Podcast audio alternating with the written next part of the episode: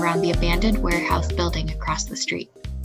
Construction workers dot the building with their colorful vests. Over the next few months, the building's broken windows and leaky roof are replaced. Its rooms are outfitted with shiny appliances, and the entire building is redecorated. You wonder who can afford to move into these pristine new apartments. You wonder who cannot. You wonder what happened to the previous tenants. Housing is a critical issue in the U.S. The COVID 19 pandemic has made this issue even more pressing as millions face threats of eviction. Having a roof over your head and a safe place to sleep is fundamental to human survival. Some examples of housing issues that connect to health include toxic chemicals in a house, like lead paint, pest infestations that spread disease, like rats, high crime in a neighborhood, high rent and mortgage costs threatening financial stability, and exposure to the elements from having poor shelter or no shelter. For our two part series on housing, we will hear from Lou Weissert, a resource navigator at 16th Street Community Health Centers based in Milwaukee, Wisconsin. 16th Street Community Health Centers provides medical, behavioral health, and substance use care to low income individuals and individuals from all backgrounds. We will also hear from Jazzy Foreman, the program director at Solid Ground. Solid Ground is a nonprofit organization based in the Twin Cities metro area that uses a holistic approach to support families emerging from homelessness. We hope you enjoy our interview with Lou Weissert, an amazing public health professional, advocate, and activist. Before we get started, though, here's a quick quiz. There are about 21 million renter households in the US, according to the Aspen Institute.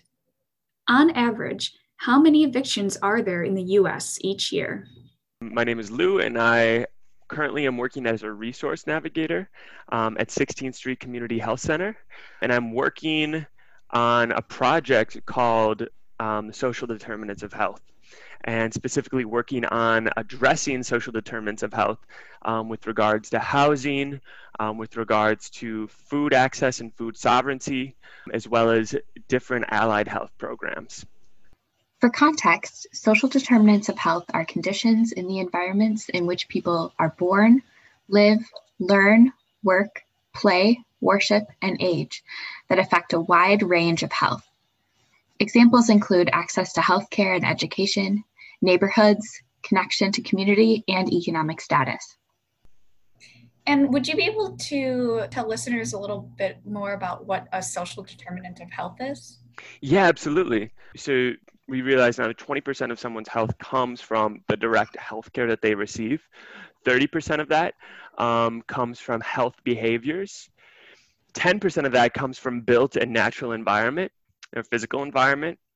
And then 40% come from socioeconomic factors. And, and so within that, that includes income, um, familial relations, um, workplace environments, and housing. Um, and so re- it's well established that housing is perhaps the most important social determinant of health um, in terms of the impact that it has on one's overall quality of life and family quality of life. Um, so, what we're doing, um, the project that I'm currently working on, the Wisconsin Partnership Program, um, is to address um, social needs screening program and patient navigation um, to address those needs. And so if you can see here, there's in this, um, in this poster, there is a sample of the screening document. And it's a double-sided in Spanish and English um, document that is presented to patients. Um, and then it's an eight question questionnaire which asks different things about housing, stress, relationships, legal needs, um, and then we take that information back and see if we can provide um, social service resources to um, patients that might not be privy to those resources that have a um, self-described need. And how did you become interested in, in this work? Yeah, so I guess I got interested from, I guess, two different directions that kind of converged. Um, my interest in biology was mainly looking at epidemiology um, and looking at how structural determinants influence health. Um, and then also, I got sort of interested from a grassroots activism perspective because uh, housing activism and housing needs are something that are constantly undergoing vast changes both in, Mo- in my hometown of Milwaukee and also across the country. So, what forces do you think impact housing? We have these macroeconomic changes um, that are driving disparities in income and wealth and also expenses. Um, in part, and part of these forces are um, caused by um, macroeconomic changes such as globalization, um, increased costs of higher education, and deindustrialization. The trend in my neck of the woods and much of the industrial Midwest and Northeast has been one of deindustrialization. Companies where that were the sort of bread and butter and the economic backbone of many towns from Detroit, Michigan to Akron, Ohio to Buffalo, New York to Milwaukee, Wisconsin to Dayton, Ohio. Um, are were the you know manufacturing was the core essentially the the core of jobs in these areas but as we've seen because of these larger global capitalistic trends we see um, those jobs are no longer viable they're, they no longer exist because they've either been automated, outsourced, or eliminated altogether. And so you see sort of a combination of impersonal, right? These sort of impersonal um, forces that create situations of economic violence and also personal elements in in cities like Milwaukee, but also cities like um, Minneapolis and St. Paul, and f- frankly, almost every major city, 200 cities across the U.S. have been affected um, by intentional public policy um, and through um, forms of homeowner dis- discrimination. Lou mentioned a great resource here for those who are interested in learning more about home ownership discrimination. He recommends the film Segregated by Design, which is based on the book The Color of Law by Richard Rothstein, they look at the history of law and policy and the role of government in segregating housing in cities. Sometimes segregation is sort of this de facto product of um, individuals making choices that are not necessarily um, intentionally meaning, like intentionally malice, but actually we see um, segregation where actually the government and federal policy enforced segregation and constructed the situation of um, segregation through also different practices such as blockbusting, um, redlining, and um, price gouging. And so we see in, in how this relates to housing then is we see a disproportionate amount of people that are laid off and affected by these macroeconomic forces. And then we see uh, an erosion of the housing stock where people then aren't able to afford their mortgages they're not able to afford to maintain a healthy um, uh, effectively a healthy um, living environment so we see how all these forces then you know um, they're not immediately present and so you see sort of both ends um, or you might not be able to see how these different forces are linked together um, but then we see how dispar- health disparities, um, specifically health disparities in um, America, are then driven by these massive capitalistic forces. Also, looking at evictions is not just these isolated things that are um, that are responsible, um, that are the results of individual attitudes, but as a larger pattern and a larger structural issue that we need to confront um, collectively. Important to see all of those linkages and understand that everything is is connected um, to our economic policy and historical mm-hmm. relevance. Um, I'm wondering if you could talk a little bit. You already touched on this a bit, but um, talk a little bit more about how historic biases affect housing. I know you mentioned policies like redlining. I'm wondering if you could go in a little bit more detail about that, and maybe um, you sort of Milwaukee as a, as a case study for that. Yeah, absolutely. Um, well, if you may um, have, there are two excellent books specifically about this topic. One is The Color of Law by Richard Rothstein, and the other one is Evicted by Matthew Desmond. Um, and there's also an excellent resource that's done I believe it's um, it's called the evictionlab.org, um, which is a project um, by Matthew Desmond to understand the linkages between um, eviction and housing, and housing as a social determinant of health. Um, and so um, the lack of affordable housing is considered one that sits at a root cause of social problems, from poverty to homelessness to educational disparities in healthcare. Um, this means that understanding eviction crisis is critical to effectively addressing these problems and reducing inequality. Um, however, before we had really good data on this information, little was known about the prevalence of eviction in America. So, studying these causes and consequence on a national level was impossible. And I think this is a right. I think that um, I think the environment and built environment is the is my sort of int- is my silo, right within public health. But I think one thing that we're um, seeing across the public health fa- paradigm is understand looking at different social determinants of health as epidemics. So poverty as an epidemic, right? Sexism as an epidemic, um, racism as a public health um, crisis and epidemic. And so if we begin to look at um, evictions and we begin to looking at housing insecurity um, as an actual epidemic, um, that is one that is socially constructed than one that is perhaps constructed like a virus or infectious disease. Um, we can think about how we can sol- solve these social epidemics using social solutions. So is it looking at every case of, for example, eviction as like a disease case, mapping yeah. that, looking to see like where that's higher and, and lower across the country?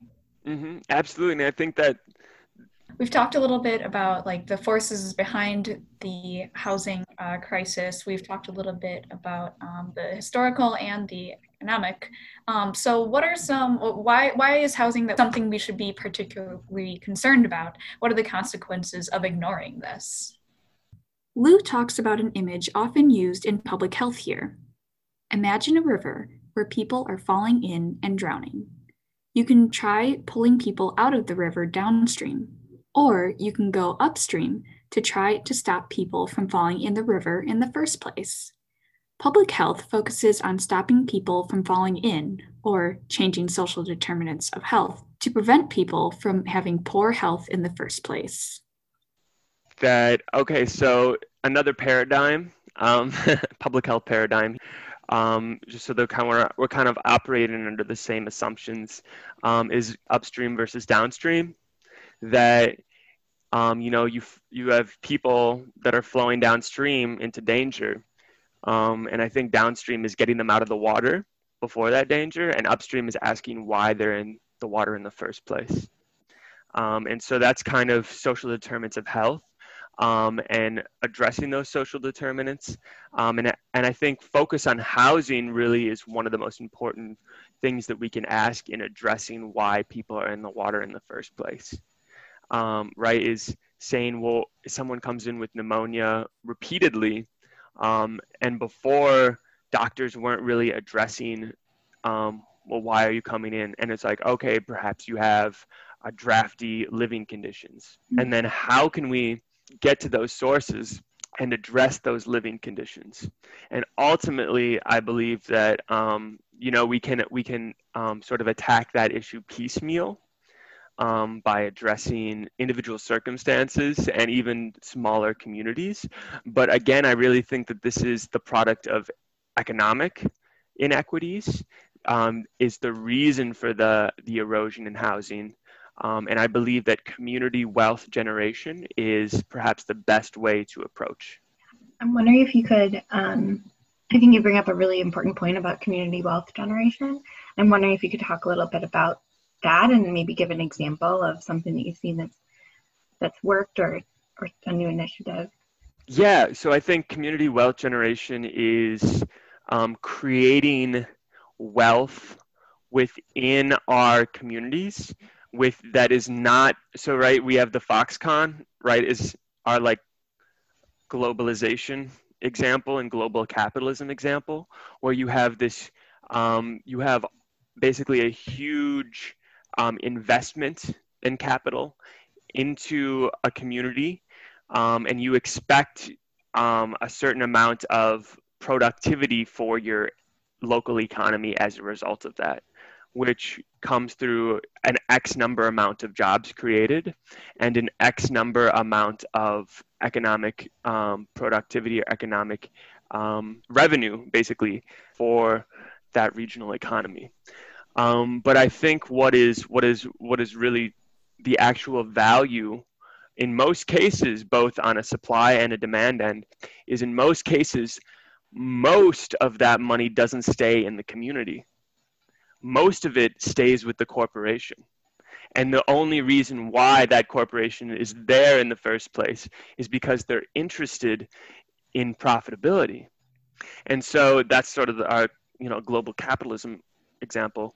And then conversely, grassroots and um, community wealth generation is using sort of the immediate resources around us um, and using principally actors from those communities to use those resources to create new products and services by the people in those communities for for the most part people in the community so i think uh, excellent example of this in Milwaukee, and I'm sure that there are examples in the Twin Cities and all across the country, and the world for that matter, um, is an organization called the Sherman Phoenix, and that is a it was a um, it was basically a, a foreclosed bank and several other foreclosed buildings that were then collectively bought by local entrepreneurs and then established an entrepreneurial hub of over 30 different um, small businesses and light businesses and restaurants that are pre- predominantly owned by um, residents of the north side. So you have an opportunity here to invest locally and you have an opportunity to sell a product that is created by basically your neighbors and you're selling that to your neighbors um, and you're and most then of the wealth or the the um, economic vitality is retained. We like to think that these massive corporations, um, these massive international organizations or corporations have the answers, but I think the more and more we look to locally based solutions and immediate solutions, that's actually, in fact, closer to what is going to create more equitable conditions and ultimately healthier conditions for our communities. I think kind of building on on what you said about um, local solutions, I'm wondering if you can share a specific example of how addressing housing might improve um, health in in the community that you serve. Um, yeah, absolutely. So, um, so the lack of affordable housing. So I think affordable housing is something that we haven't really touched on yet. Um, but I think affordable housing or um, sits at um, the root cause a lot of those social problems, and the lack of affordable housing leads to increases in evictions. Um, and oftentimes, evictions lead to um, being expelled from a community. Children have to switch schools. Families regularly lose their possessions, um, which is also very demoralizing, right? Um, I think there's a book called um, there's a book called Health and Poverty where they, they talk about how job loss um, and being fired from a job can have one of the most detrimental impacts psychologically. And I think that's one thing that we're talking about too right now is um, in public health discourse is the impact of trauma and psychological trauma and also collective trauma and how trauma, how negative um, life experiences and negative uh, negative events basically become internalized into our health. And um, I think this kind of goes uh, in with that. Um, can you talk about some challenges to addressing housing in your community? I mean, you've been talking about how um, these big, like macro forces, are, um, you know, pushing up against uh, local efforts. I'm wondering if there are any other um, forces that you can think of or things that you've encountered just in your daily work that's been like a challenge to addressing addressing this. Well, I think that all of our um, primary needs in our society are provided to us because of the market and not because of social programs for the vast majority of that part. And so, food, right? Um, healthcare, um, childcare, um, and housing and education, for the most part, are tied into these um, to these to a free market economy. And just like any other economy or any other commodity, housing is a commodity too. And I think housing um, is a bit of a unique commodity in the sense that it is immovable. Um, it's not a commodity that you can that is easily portable, like education or um, in some cases food or um, um, and so housing is permanent. And so if that housing degrades um, and it loses value, you are stuck to that housing and so I think that that is um, I think that is a huge issue in my community, is because um, actually housing is relatively affordable, but the housing that is affordable is um, there's very little economic mobility. So in some cases, it's not a lack of, of the housing is affordable, but the housing is not quality housing. And the housing that is affordable is not located anywhere near where the job opportunities are. And where the job opportunities are, there is very ineffective and frankly um, politically um, detoured or stunted mass transportation. So you have a situation where um, I think in Milwaukee and also in the Twin Cities and Chicago um, and a lot of other northern cities, such as Philadelphia, um, is that you have a high degree of hoarding of economic opportunity away from low income communities. And so I think that that's a huge, that makes a huge, huge impact on, um, on housing and overall health disparities is because where we see the greatest disparities in different communities, economic or housing, or um, economic mobility, we tend to see the highest rates of health disparities. Uh, case in point is Chicago, which is um, in many ways I, I tend to think as an analog to Milwaukee. It's but scaled up. Um, is that you know in um, in Chicago, you know, from one end of the red line to another, you see a 30 year difference in life expectancy from, I believe, Streeterville Station to um, the southwest communities of the city of Chicago. One person would expect to live to 60, and the other person would expect to live to 90. I'm wondering if you can share maybe um, some hopeful activities that are being done um, to address housing, maybe in Milwaukee, maybe in Chicago. Yeah, absolutely. I'm not not too depressing here. Um, yeah, I mean, I mean, it's it's sad, but I think it's only depressing if we say that the circumstances today are what they will be tomorrow.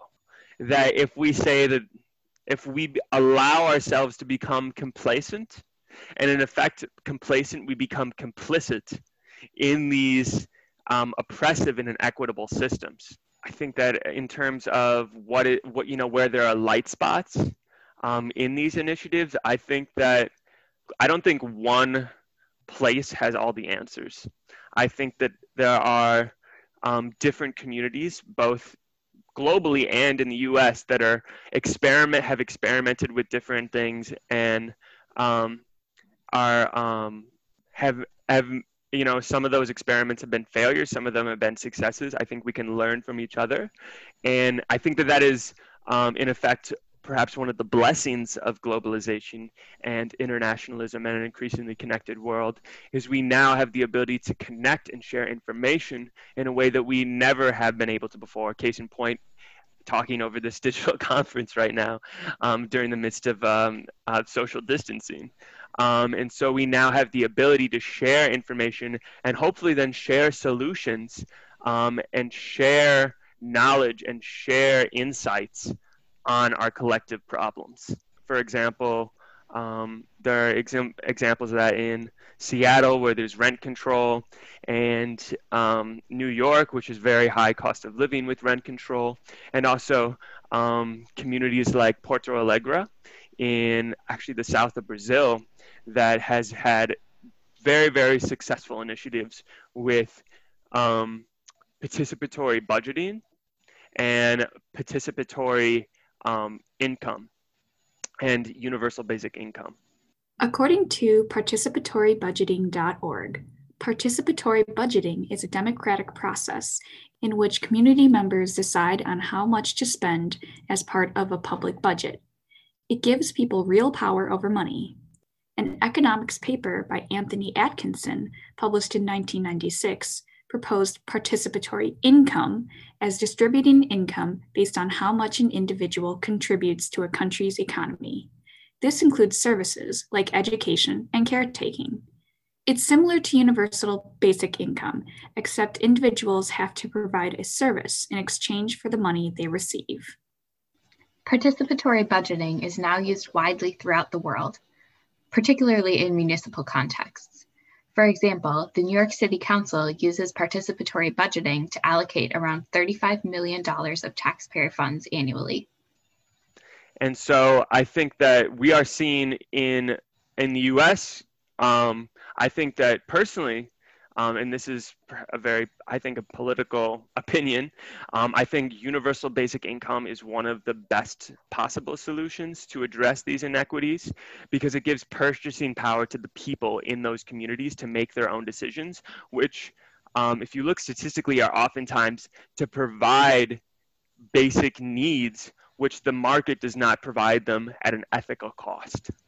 Um, so there's a pilot program here in Milwaukee to provide um, several dozen families with universal basic income, and those pilots have been successfully addressed in both in Stockton, California, and I believe Sacramento, California. Um, and so I think the more, I think different solutions work different because every community has is has unique problems and unique circumstances, uh, similar problems but unique circumstances. And so I think people we need to be thinking, people in our communities need to be thinking critically about what we can be doing better. What are we doing to improve the circumstances of our neighbors, of our own condition? And so we need to be figuring out grassroots solutions to meet the needs of our community in a way that is specific to our communities. So you were talking a little bit about some um, really hopeful initiatives and um, some awesome uh, work around like the universal income um, and and some research being done. How do people that are working to address housing partner with other areas of public health? So I guess um, I think that initiative is a great example of how people who work kind of in economics are working with people who are addressing housing. Are there any other like partnerships that you've seen?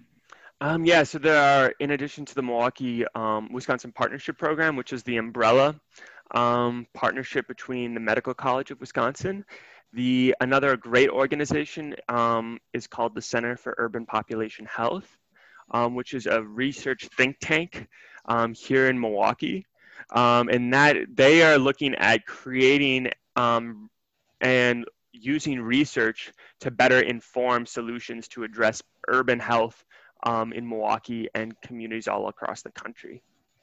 Um, and so I think that um, I think that those kind of partnerships, right?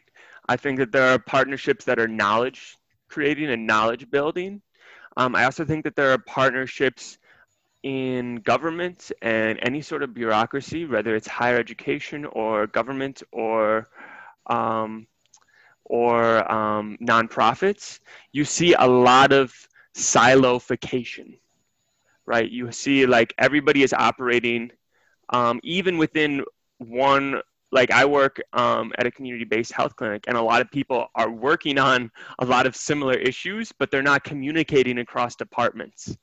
So I think we actually have more than enough agents working on this. I think it would be more effective if we pool our resources and pool our knowledge so that we're working less on this plane of competition.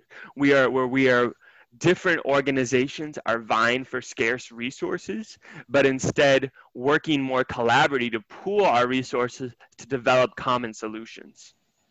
And you know i sometimes think that um, i really question you know sometimes the whole nonprofit industrial complex because just like for-profit companies nonprofits are vying sometimes for federal grant dollars which is operating again in an economy of scarcity. Instead of um, asking why do we have a set amount of grant funding to begin with and who is responsible for allocating those funds and why not have more funds to begin with and not have a competition between community organizations that are all trying to service uh, poor and marginalized folks? So i think that you know we're um, you know you know we're we're um, we're making i think sometimes we we have these situations where we we um, are pit we are pit against each other. So you know across the board we operate under these economic terms and economic standards. And I think that if we really begin to think profoundly about ways we can structure society on a larger, both on small scales, right? Like thinking on the, that community, think about that community wealth generation still, and then think about in these larger scales on why it is that we have scarce resources for social services. Why do we have an abundance of consumer products when we don't even have enough um, to allow for programs of social welfare and giving quality education to our children. I think you've given our listeners a lot to think about in terms of how this current situation has come about and mm-hmm. and what factors are influencing it and, and how it can maybe change for the better in the future. I'm mm-hmm. wondering, on an individual basis, um, I think we'll maybe close with this question since I know we're running out of time, but mm-hmm. wondering if you could tell us how can individuals become involved in this work and support this work to address um, housing? A lot of housing inequities come down to local government and local decision making and policy making. So really get involved. Um, you know, with your, I'd say common councils make a lot of these decisions. Um, city councils make a lot of these decisions um, in much the same way that actually that is coming into national discourse about public safety um, is you know and that that's and that's another um, instance where we have um, deeper deeper circumstances of, of creating a, a more deeply democratic society is putting power more into the hands of everyday citizens to um, have agency in our reality and agency um, to better our, the lives of ourselves and our families and our communities.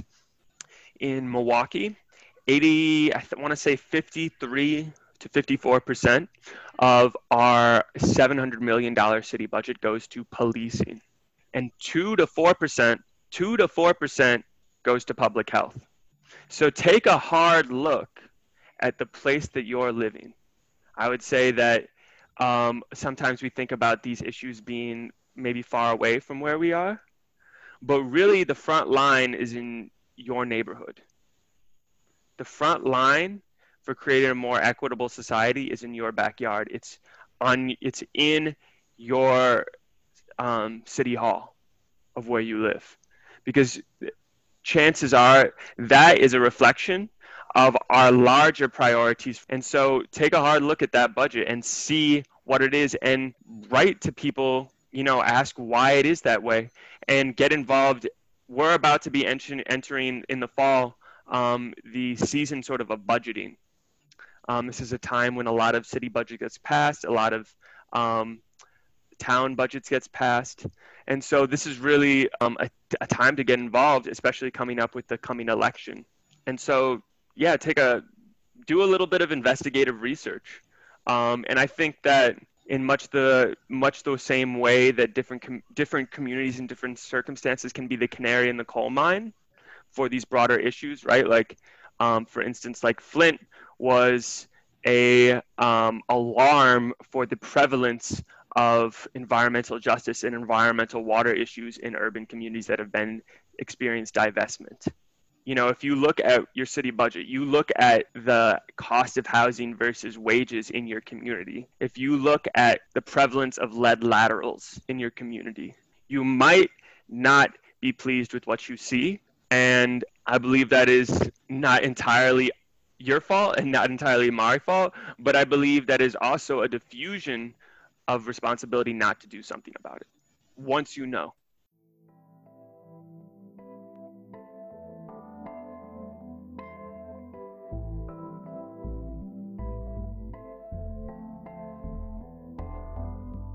Thank you so much, Lou, for taking the time to speak with us. We hope that this episode helped our listeners better understand the topic of housing. Please join us for our next housing episode, where we will hear from Jazzy Foreman about her work as the program director at Solid Ground, a nonprofit organization in the Twin Cities metro area committed to families experiencing housing instability. Thanks for listening.